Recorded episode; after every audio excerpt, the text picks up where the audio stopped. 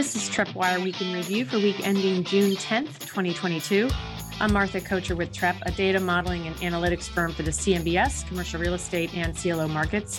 I'm with Manus Clancy, Senior Managing Director, and Lonnie Hendry, Head of CRE and Advisory Services. This week, the World Bank cut its forecast for global GDP growth this year and warns of stagflation risk. Mortgage applications hit a 22 year low, but jobs and inflation were the preoccupation in economic data as the Fed prepares to meet next week.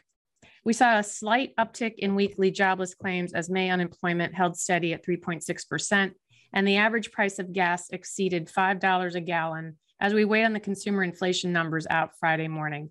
Investors are looking for any signs that peak inflation has passed. They sure are. With uh, gas over five bucks a gallon, it's hard to generate a lot of enthusiasm for where the economy is right now. You know, we go through fits and starts in investor sentiment. There are times, and, and today is not one of them by any means, or this last three month stretch, where investors will look for any excuse to push market prices higher, stock prices higher, asset values higher, et cetera.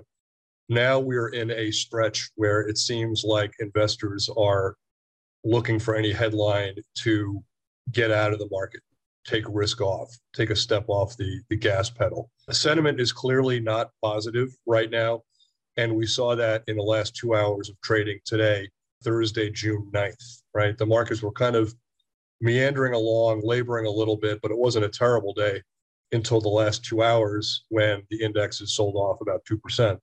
And we all know that tomorrow morning we see CPI, and this had the look and feel of traders looking to race for the exits in anticipation for a negative print tomorrow morning, just really rattling the markets, right? There was no other uh, event today that really would have forced this kind of sell off. And yet people really raced for the exit starting at about 2 p.m. Uh, Eastern Daylight today.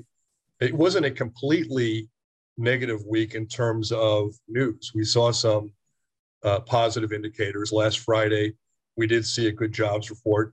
Uh, it's it saw a better than expected job creation number, and it saw a slightly lower than expected wage growth number. Usually, that's a recipe for for a Goldilocks type uh, situation, but that wasn't really enough to really kick the markets into gear. We also did see some negative headlines. Of course, Target uh, had their second profit warning in two weeks, which uh, sent their stock tumbling anew. And we did see Elon Musk, who can be a live wire and, and can be very opinionated, but he is also somebody that's followed by a lot of people, say that he has a really bad feeling about the economy and that he was planning to lay off 10% of its uh, staff. I think the latter two stories, Target and Elon Musk, had a much bigger impact this week than did the jobs number last Friday. Yeah, picking up on that, Manus, uh, I did see where Elon Musk kind of walked back some of the commentary on the cutting 10%. I think he clarified uh, in a subsequent tweet that that was going to be the managerial and executive staff and not uh, company wide. And by the end of that exchange online, I think he was actually saying they look uh, 2023 to have expansion or actually more hires. So, um, but it is interesting when somebody has that many followers and people are plugged into them like they are, you know, one tweet tweet can really move the market. It's it's interesting. It seems like uh, not that long ago we were hearing inflation was transitory, and it seems pretty quick that it's ramped up, obviously, to the levels that it has, and people are already looking for it to be at peak, you know, and hopefully for some sort of decline. But I think if we look at this objectively, um, from everything that I'm seeing in the day to day life, like I don't think we're at peak inflation at this. And you know, there were some headlines or some other bullets this week that we can kind of look at just to echo the sentiment comments you made about the marketplace. So if you look at mortgage rates specifically on the single family side, uh, demand was is down significantly. Uh, interest rates are continuing to climb. So uh, footnote here: average contract interest rate on a 30-year fixed rate mortgage. These are for conforming loans. So in uh, 2022, that'd be $647,200 loan balance or less. Uh, interest rates climbed to 5.4% uh, from 5.33. And applications for purchases uh, financing fell 7% for the week. and 21% lower than the same week a year ago. I mean, that's pretty significant. And I think, you know, the refinance market, which has really been uh, propelling the economy over the last several years, those numbers are even more daunting. They were down 6% for the week. But if you look at them year over year, it's down 75%. So the mortgage interest rates are really, you know, maybe somewhat slowing down the, the sale, the purchase market, but 75% on the refinance. And I don't, you know, obviously, if you refinanced or financed a property in the last five years, like there's no impetus to refinance at this point. The, the rates are significantly higher. So that'll probably continue to stay slow. A couple of other things uh, that I uh, noted here um, on the CRE side, uh, transaction volume, so commercial property sales, were 39.4 billion in April, which was down 16% compared to the same month a year ago. You know that number is a little bit surprising, given that we thought maybe um, volume or sales activity would slow down in the pandemic. We never really saw a slowdown after the first 60 days. And this report said there was uh, 13 consecutive months of increases. So this was the first decrease in over a year. Um, you know, multifamily and industrial have continued to kind of lead the way um, and kind of, you know, sh- shield the market from maybe some of the slowdowns in the other property sectors, office, hotels, et cetera. Um, the last thing I wanted to point out here was oil prices. You talked a little bit about, you know, just inflation, and we're feeling that at the pump significantly across the U.S. Uh, just anecdotally, I was in our New York office this week, and one of our coworkers was down at a uh, wedding in Houston, and said they were in an Uber ride, and the Uber driver was telling them that they had just dropped off an oil executive, and the oil executive was saying that there was a conundrum in the uh, in the gas space where gas pumps only go to nine dollars and ninety nine cents on the digital reading for pricing, and there's a real fear that we're going to go into ten dollar plus range, and that's going to cause some challenges for retailers to actually show accurate pricing. So the the oil price here, I think. Uh, I'm not sure if I'm saying this right. Trafigura chief uh, said that the oil prices could go parabolic putting the global economy in a critical situation. He had a few other comments around that. Well, that's what uh, Jamie Dimon had said last week as well. That oil could get to that 150 to 175 uh, dollar per barrel uh, price. But Lonnie, just to to completely show my age here, I will explain that this gas pump issue is not the first time this has come up when I was a kid, I remember my family paying about 35 cents a gallon. And during the energy crisis of the early 70s, when you had to go and wait online 45 minutes for gas, prices went from about 35 cents to about a buck 35. And nobody was prepared for prices above a dollar. And at that point, uh, what they started to do was charge by the liter. So somehow they were able to change the measure so that they could keep it under a buck per liter, and that's how they dealt with the uh, the gas gauge not being able to handle the uh, the change in the, the scale. So we'll see if if they remember that that history lesson going forward. If we get to God forbid uh, ten dollars and one cent per per gallon. Yeah, that's it's an interesting construct. Uh, you would never think that that would happen. It's it's really crazy. The other thing that I've noticed is, and you guys have probably seen this too, is if you go out for, you know, inflation is now really affecting the service industry. So we're seeing that across CRE with higher cost, labor, et cetera. But restaurants, I mean, uh, you have your charges for food, and then they're just adding these miscellaneous fees. So they're not necessarily increasing the cost of the entree or the dish. When you get your bill, there's like an extra, you know, couple bucks or five bucks added on for, you know, additional inflation service fees or whatever. And so, um, you know, it's really interesting how people are reacting to that because you know they're trying to keep the narrative from the optics perspective to say that uh, you know people are still paying you know $17 for chicken parmesan. When you get the bill you know it's 17 plus a $5 service fee. Um, so you know we're seeing it across all the different sectors well my, my wife's moment of outrage this week was we get those little puddings in the cup. You know the rice puddings from Cro- cozy corner or something those like that? great. i love those. I think it's cozy corner something like that. It, it's yeah. that, that kind of name. And she peeled open the top and you know the the size of the container was the same but there was about a third of the rice pudding in there.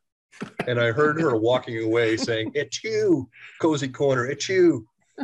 And uh, you know, she was stomping her feet and walking around. So I think it's Cozy Uh, Shack or something like that. Cozy Shack, that's it. Yeah. It's a very good rice pudding, but you know, we're we're kind of angry with them right now. You know, they're not they're not they're joining everybody else, right? Soon you won't even be able to see that Snickers bar inside the uh, the paper wrapper. Uh, They're gonna all have the potato chip treatment. You know, you open the bag and there's only about a third of the bag filled Free with chips. potato chips. Yeah, Right, the exactly. airbag. So let's let's dig into some office stories, and I think we're going to start with crabgrass and how crabby is apocalypse. I'd say on the scale of one to ten, it's probably a ten. Well, I'm going to start. Uh, thank you, Martha, for bringing this up. This is the work of uh, three researchers at Columbia University in New York. It was released in uh, late May. You could find it online. Uh, I'm going to try to get the, names of these three people correct. I, you know how I do with names, but uh, Arpit Gupta, Vrinda Mittal, and Stijn Van Nieuwerburgh of Columbia put this piece out and what they concluded after looking at extensive data in New York is that office values are down 32 or 33% from pre COVID levels. And if you extrapolate that, you they extrapolate that to be a 28% decline nationwide. So they take the New York numbers and extrapolate them using some adjustments to account for the broader US economy. And they say if if that number holds, what they've seen or what we will see over time is a value destruction of $500 billion worth of office value um, as a result of the pandemic, the work from home and everything else. And now this is not for light reading. I mean, people know, having heard me for two years, that I barely navigate the English language very well. This particular piece is full of Greek letters, extensive mathematical formulas. So it's not the easiest read out there. But the headline really is that in their estimation, we've seen half a trillion dollars worth of value destruction. And, Lonnie and I will try to spend the next five minutes kind of peeling that back.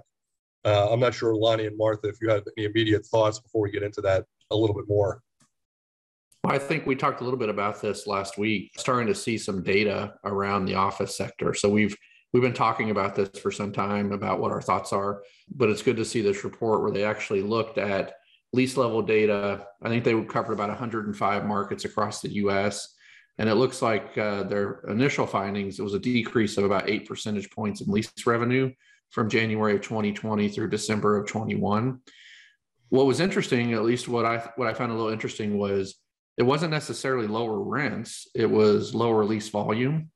And so I think that really speaks to just the demand side for this asset class. And that's what we've talked about at length here on the podcast around class A offices, you know, probably surviving and doing really well, whereas these lower tier properties just not having demand for them anymore. And so, you know, it's it's still kind of a slow burn in terms of the the data, you know, becoming available because these leases don't turn over um, in a you know month to month type of scenario like some other properties they're a little more hedged with longer term leases but um, it is it is a very interesting concept i mean 500 billion dollars but while relative to the overall office market is not a huge number it's still a really a sizable number that i think will impact the marketplace and, and consumer behavior Yeah, I'm going to pivot very quickly on this because my fear with this particular piece, uh, as well done as it is, and as detailed as it is, and, and data centric as it is, sometimes people never look beyond the headline.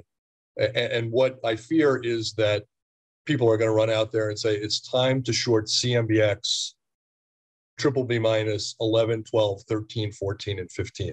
So let's peel back that that onion just a bit you know, those five series, which represent the most recent five CMBX series, are very office heavy.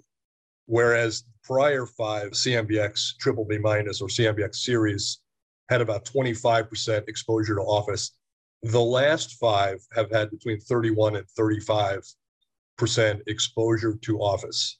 And that's meaningful. That's that's bigger exposure to the office segment than we had to the mall segment in CMBX six and CMBX triple B minus, which we know was heavily shorted. So, should people go out and, and, and short these indices at the triple B minus, thinking that offices will become the new mall? And, my thesis, and you know, I'll be happy and eager to hear uh, Lonnie and Martha's after this, is that the answer is no. And uh, I'll give you two or three reasons for that. Reason number one is as lucrative as that CMBX triple B minus six trade has been, the price of that has gone from 94, 95 pre COVID down to a low of about 72. It never got as lucrative as people thought it might. Carl Icahn was talking about the fair value of that index being about 50. We never got close to that, that trough. Part of that is because the patience that special servicers had, right? The extend and pretend nature of, of these, these assets lingering around in CMBS purgatory. So I don't think that office, even if office was to be as severe as what retail was, the retail wasn't as lucrative as some thought it might be. And let's not forget, CMBX shorts have been in this trade since 2017 or 2018. We're on year six of this trade. So that's reason number one. Reason number two is a lot of the retail demise came from credit events from retailers. Sears, J.C. Penney, um, all the smaller guys that make up the inline stores, and then guys like Toys R Us and, and Sports Authority going bankrupt and liquidating. We're not going to see that in the office space. We're not going to see credit events. People may shrink their space, they're not going to default on their leases. And then lastly, even though the headwind of people working from home is severe, I don't think it's as severe as you know the gale winds that we're facing mall owners with e-commerce. So that's my thesis here. I wouldn't be going out and shorting any of these triple B minus with heavy office exposure. But let me open up the floor and let Lonnie and Martha weigh in.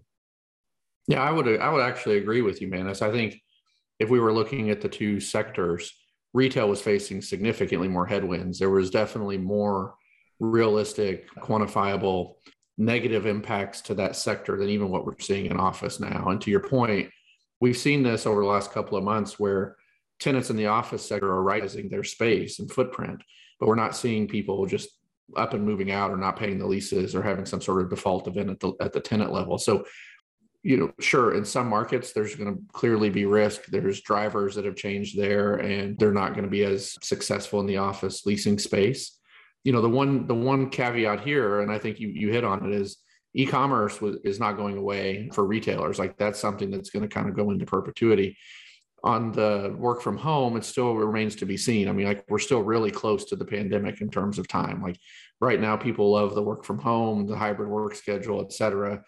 In five years the the dynamic may have shifted you know significantly and people are missing the the office environment. And so um, I think in the short term, there's definitely going to be winners and losers. So we may see some secondary and tertiary markets really benefit from this because they have some relative affordability compared to the the top tier markets. And you may see some top tier markets that you know have a little bit of a lull. But you know, I'm not betting against office properties and top tier markets where you know they have financial services or other large industries. I, I think eventually people will probably come back to the uh, to the office space.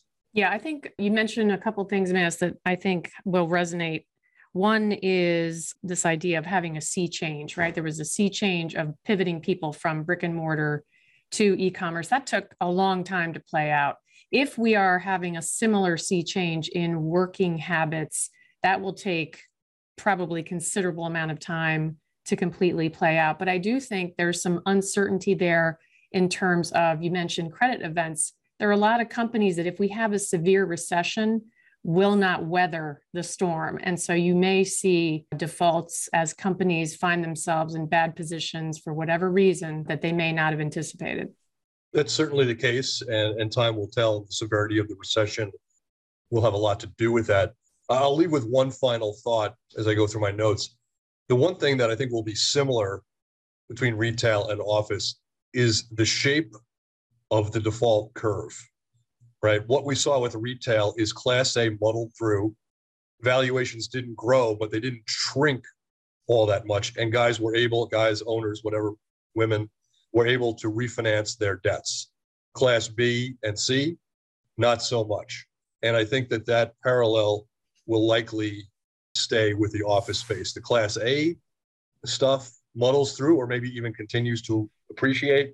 B's and C's, you know, uh, mm-hmm. is the part of the market, especially in the Northeast and Upper Midwest, that I would think is most vulnerable to problems down the road.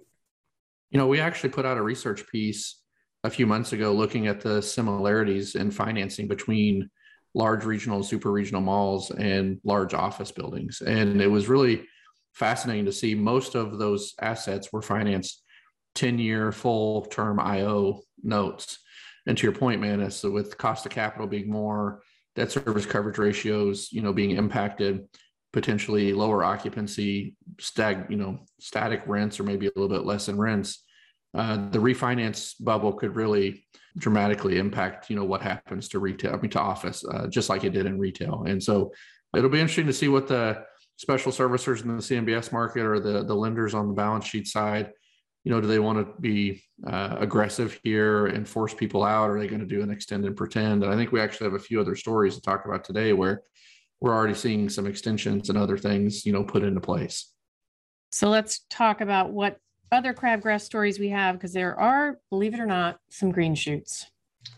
Yeah, we have a little of both. We'll start with a little bit more crabgrass. Most of this has to do with uh, downsizings. It's kind of, you know, the beginning of the trend that we've been talking about for the last few weeks. One story from the real deal teachers on Third Avenue, Manhattan, downsizing uh, by 40,000 square feet at 730 Third Avenue. In Chicago, uh, this is also from the real deal. Echo Global is downsizing by about 25%. That's a big lease there. They're going from 225K to 185. In that same neighborhood, Blue Cross Blue Shield has already trimmed a sizable amount of their space. So those are two stories that caught our eye uh, this week in San Francisco. Uh, this is from Globe Street. Ancestry is relocating its corporate headquarters and downsizing by about 60%, also taking a shorter duration lease in the Philadelphia market. Uh, the second largest tenant um, behind a CMBX 6 loan, this is the Widener building. They are going to also be taking about 50% less space. They're moving from the Widener building to 1500 Market Street. Uh, both of those loans back, both of those properties back CMBS loans. Uh, in San Francisco, Farella, Braun, and Martel is looking to downsize by about two thirds, it looks like, for about 125K to 40K. So you can see a theme here of more and more news stories coming out each week with announcements of 25, 40, 50% reductions in space. In fact, this week there was a headline in the Seattle Times, which has been a, you know, Seattle has been a, a uh, bulwark when it comes to office demand. Uh, I think the headline was the incredible shrinking uh, office footprint and lease length. You can look for that story online. They talk about how tenants are renewing, but for much shorter periods of time and for much less space than they had in the past. So uh, this is a trend certainly to to watch. Yeah, we had the term over retailed. Uh, I wonder if we're going to have something called over officed, you know, where people are just they have too much space uh, for what their needs are. Um, we're starting to see it play out across multiple markets. I mean, we've talked about several markets here over the last couple of months, so it's not this is not geographically centric. Uh, it's pretty much across the uh, the U.S. It'll be interesting. It's a double whammy for the property owners in these scenarios. So, you know, look at the, the property in San Francisco. Not only are you losing a tenant to to a smaller space in your building, but retenanting that, you're in a soft lease market where rental rates are the same or less. Plus, the cost to retenant the space is significantly more than what it would have been in the past. In finding labor, materials, et cetera, is extremely more difficult. So, you know, I remember we talked about probably three months ago, man, it's where, you know, it was a property owner or landlord uh, marketplace in a lot of these markets where they kind of could, could drive the demand. And um, name the price. And I think it's completely shifted in a lot of these instances. It's it's not favorable for them to have to retenant these spaces. There's a lot of factors that are now negatively impacting their uh, their cash flows at the property level. We have green shoots. We do have green shoots. It all it isn't all negative this week. There's some really interesting and positive stories that we're going to talk about. We even have a brokers start your engines and a deal of the week, a couple things we haven't done in a while. In Santa Clara, Pure Storage is upping its space by about a third. They're subletting space in Mountain View, about 333,000 square feet, up from uh, 250,000 square feet. I think they're moving to Santa Clara from Mountain View. Let me correct that. That story is from Bisnow. In Sunnyvale, California, Apple signed a nearly 400,000 square foot lease at Jay Paul's Mathilda Commons campus that comes from Globe Street. A story that we saw in The Real Deal today. I like this one. Vornado and Rudin Management are considering knocking down 350 Park Avenue, which is in itself a pretty big building to begin with, and putting up in its place a 1,500 foot tower, which I think would cast a shadow as far as Philadelphia. It would easily be the biggest office building in Midtown Manhattan by far. I think it would be a 1.7 uh, million square foot office that is around 51st and Park. And, you know, why is this a green shoot?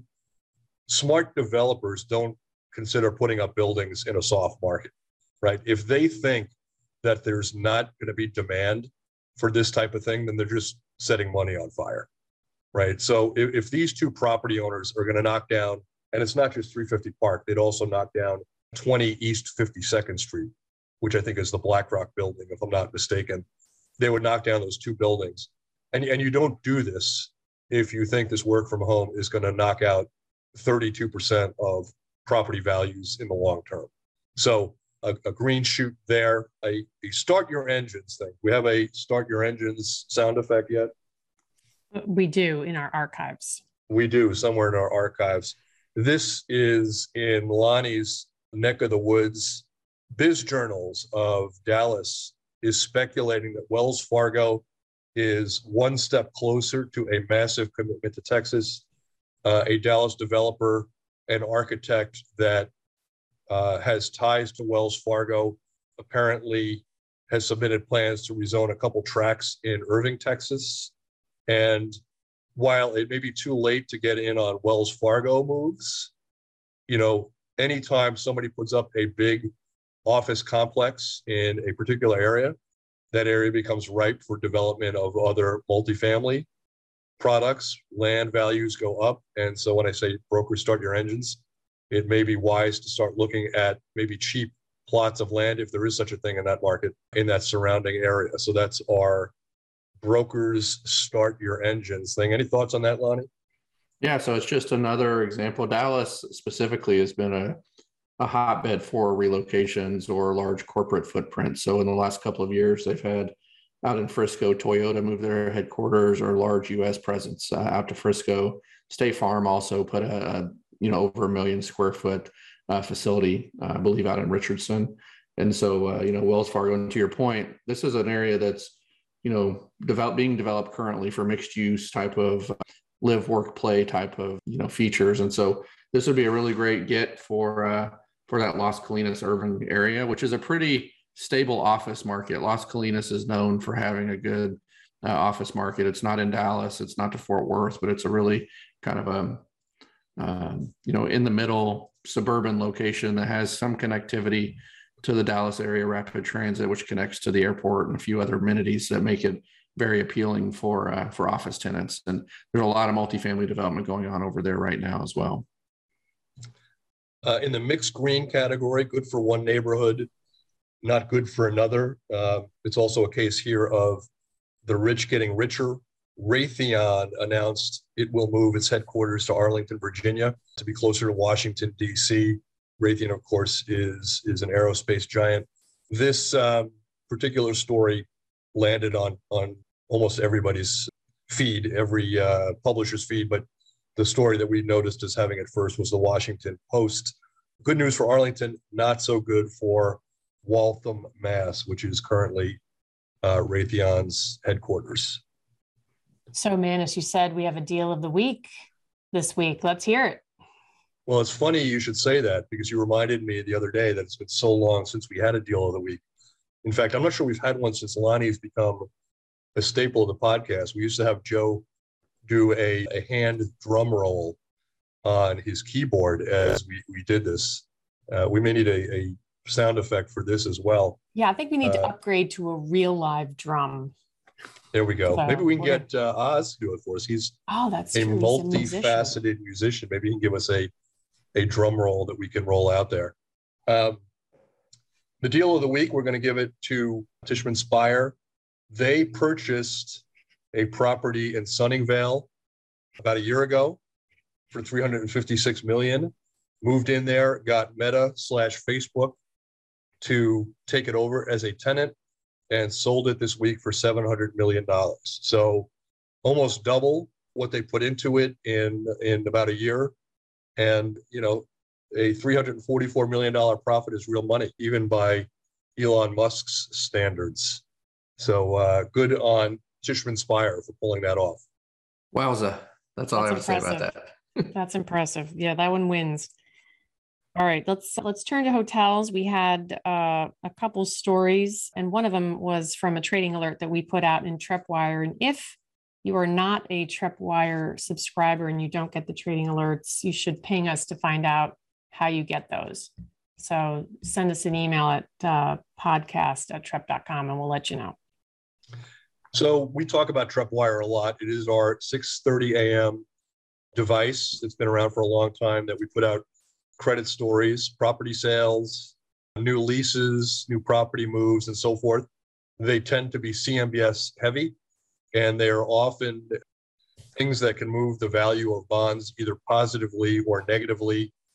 And I'm not sure we've ever seen one quite as, as lucrative in a recommended trade as this particular one back in February of this year, uh, we urged CMBS investors to look at the MSC 2011 C1 deal, uh, noting that there might be some real unrealized value in the lower rated bonds in that deal.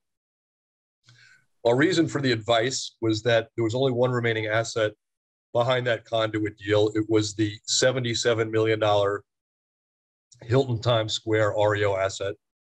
And the bonds were trading at such a deep discount and there was so much momentum for a sale.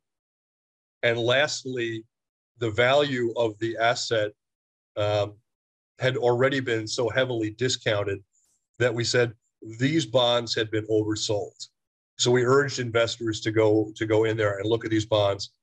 Um, the bonds the most highest rated bond in that particular stack was trading at the time for about 86 cents on the dollar. So a deep discount. We suggested that this bond not only would be paid back at par, but about five percentage points in unpaid interest shortfalls would also be paid back, leading to a 20% return of principal in short order. In addition, we pointed out that the new appraised value, which came out in February, was above the outstanding balance of the loan by about $8 million, and that the special servicer had renegotiated the ground lease to be more favorable to whoever they were selling the property to. Fast forward to this week, the the property was sold for 85 million, which was about 10 million higher than where the loan balance is today. It should result in not just a 105 payout on the G class, which is the highest rated class out there. It should result in almost a full payoff if not a payoff of par plus to the three or four bonds immediately below that in the credit stack. So we recommended this uh, as a trading idea in February. Three months later, um, we think that it turned off turned out very lucratively for people. Um, not shortly shortly after our first trading alert in February, the bond was trading up to 93, the G class, and now we think it, to, it will be resolved either this month or next month at about 105. So, uh, really impactful trading alert there. Um, if you were a beneficiary of this, if you were uh, somebody who made money on this and you see us at CREFC next week, an attaboy would be greatly appreciated. Uh, anonymity will be protected. We won't give you up as somebody who took advantage of this, but if you did, a uh, an attaboy for uh, the Trepp research staff would be greatly appreciated. Hopefully, somebody out there, some listener or some reader of TreppWire, uh, made a killing on this. Yeah, just to follow up a little bit on that, man, it's, while it's good news for the bond holders, if you look at it just from the CRE perspective, the sale was only about 185,000 per key for a Times Square hotel. Now the hotel had been shut down; they had permanently closed the hotel. 460 key uh, hotel was built in 2000. Initial appraisal amount in 2010 was at 246 million. Had been reduced to 83, excuse me, 93.8 million in 2022 as you just mentioned, sold uh, for around 85 million. But at 185,000 per key, it's a pretty low watermark for that type of asset and that location. So it's it's great news for the bondholders, maybe less than stellar news for the market at large. And it'll be interesting to see if there's any ripple effects for other hotel assets in that market. The real deal used the term measly in its uh, headline for the story. Did, measly yeah. 85 million down 65% uh, since the last sale. But to be fair, that's the going rate. It's not like the special servicer here gave this asset away. We've seen other assets in the Times Square neighborhood trading for that 200 to 215,000 dollars per key. Um, which now that we've seen three of those or four of those, that is the market uh, at this point. And what it also does is it tells you for other hotel loans for which the collateral has yet to be written down, that those are pretty good benchmarks for what you can expect these hotels to be resolved at when they trade six months from now, a year from now, right? You know, believe the numbers. Nobody is going to sell a everyman Times Square hotel for 400,000 a key now when the market is 200K.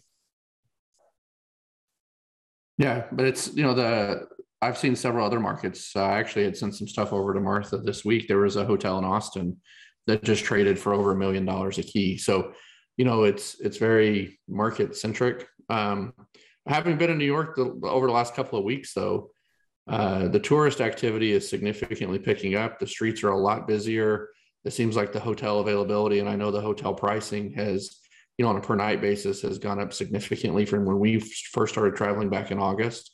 Um, so hopefully for some of these, you know, acquirers of property, they're able to uh, have a really low basis, put some capex into the property, and turn them around into the future. There should be some really good opportunity for these folks buying at uh, 200,000 or less per key to have some real upside in these assets into the future.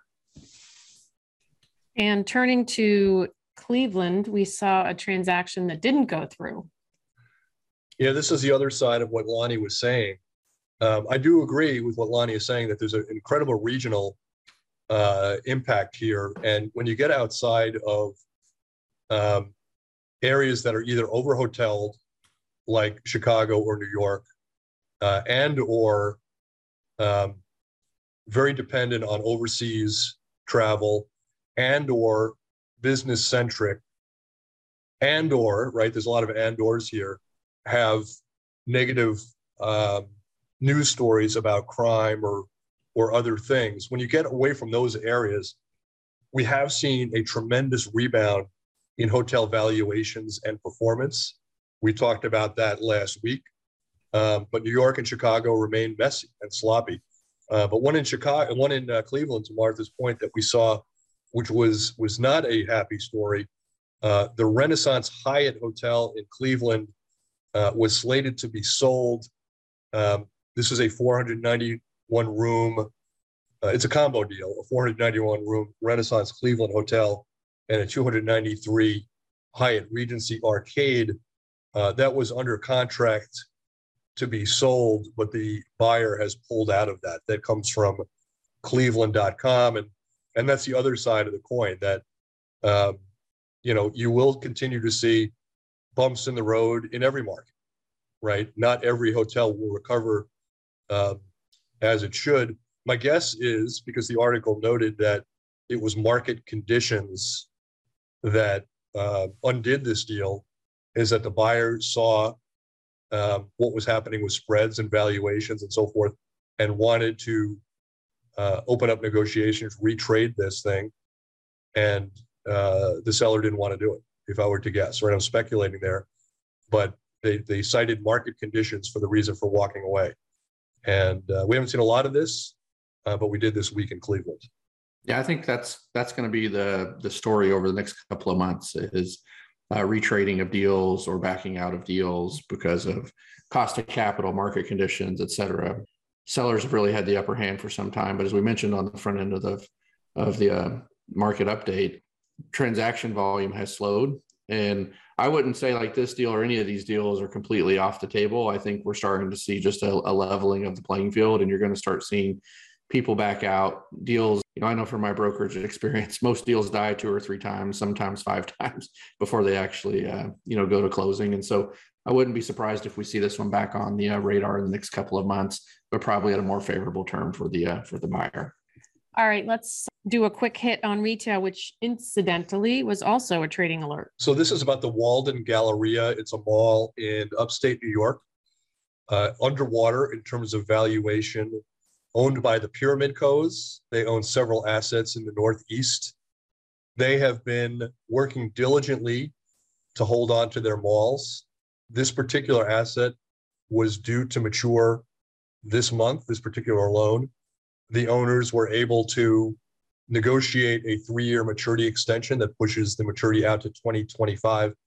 The property that encumbers a $200 million plus loan that loan backs a single asset deal and that maturity now will be pushed out to 2025. This is what I would call a green shoot, right? This is a mall that's underwater that the owners are going to fight for. And we've seen a lot of that recently where owners had been hinting at a deed in lieu, stipulated foreclosure, throw back the keys, whatever you want to call it, and have had a change of heart.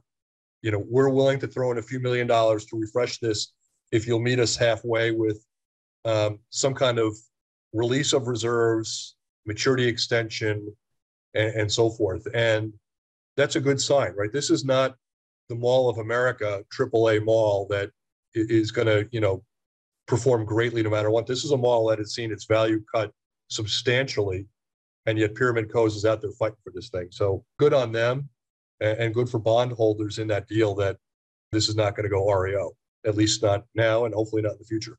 Let's turn to shout outs. We talked with Rachel B from Tampa, who said she loves the fact that our podcast is data driven and only some slight derailing.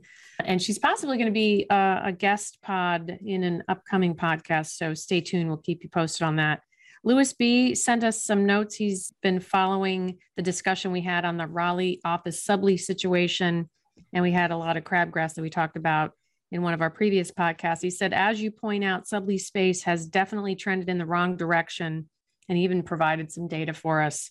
What he says, he feels as a glass half full perspective that hopefully signs of topping out are here. We'll see. So hopefully he's right. Morning in Raleigh Durham is here. And Stephen B sent us an article from Seeking Alpha about WP Carey the REIT, and had some interesting commentary on how they tie their lease to inflation, which Lonnie is going to give us a quick hit on. Yeah, so according to the article, uh, 99% of their uh, net lease properties have lease uh, increases tied to CPI or capped uh, at CPI. So, you know, that does give them some ability to handle these economic disruptions in a way that's maybe favorable for the REIT uh, assuming that the tenant can afford those CPI increases. So contractually, they're obligated to uh, see an uptick in rental rates. Um, but I think this begs the question of is the uh, the property owner, the landlord, the REIT in this case, going to um, force a tenant that can't pay out of their space, um, or are they going to try to renegotiate something that's maybe more favorable for the tenant? So I think the numbers were 99% uh, of the, the leases were fixed tied to uh, CPI um, or capped CPI. 58% of those are inflation linked, 38 capped CPI. Um, and so it'll be interesting to see what what happens there. There's going to be a natural lag, obviously. Not all those leases are going to turn over, uh, but it does provide them maybe a little bit of a hedge against uh, the current economic conditions. And Joe D, Yankee Clipper and enthusiast, uh, shared some stories. Of everyone's seen the Kohl's stories of franchise group that's looking to purchase that organization and do a sell leaseback program that had a lot of back and forth on Twitter and in a number of media, uh, which we didn't really talk about at length here until uh, until there's something more concrete. We probably won't have a further discussion on it. However, they were concerned that Manus might have to consider shopping somewhere else if that happens. Well, everybody knows that I am a very frugal person, particularly when it comes to my wardrobe. And we all talked about early on Target lowering of guidance. They lowered guidance, saying they were over inventoried and they were going to have to cut costs. And uh, as you can imagine, my ears perked up quite pointedly as I thought, uh, this sounds like, uh, this smells like a discount waiting to come. So I think I may turn in my my Kohl's card and get one of those Target cards and start getting my my my wardrobe from there. It, it just seems quite my style. Cheap and uh, not very fashionable, right? Isn't that the? Uh, I don't know. Target's actually it's not too bad. It's quite actually, fashionable. Yeah, it's kind of fashionable. Okay. Yeah, if you and if you otherwise, but I will. uh But then again, I'm not a fashionable guy. They probably think uh, I will. You know, they already think that I, I shop at you know, secondhand stores, right? They think that, that I shop at Goodwill, and I have to tell them, no, this is the same shirt I've been wearing since 1979. Like, I, mm. It's a little tighter than it used to be.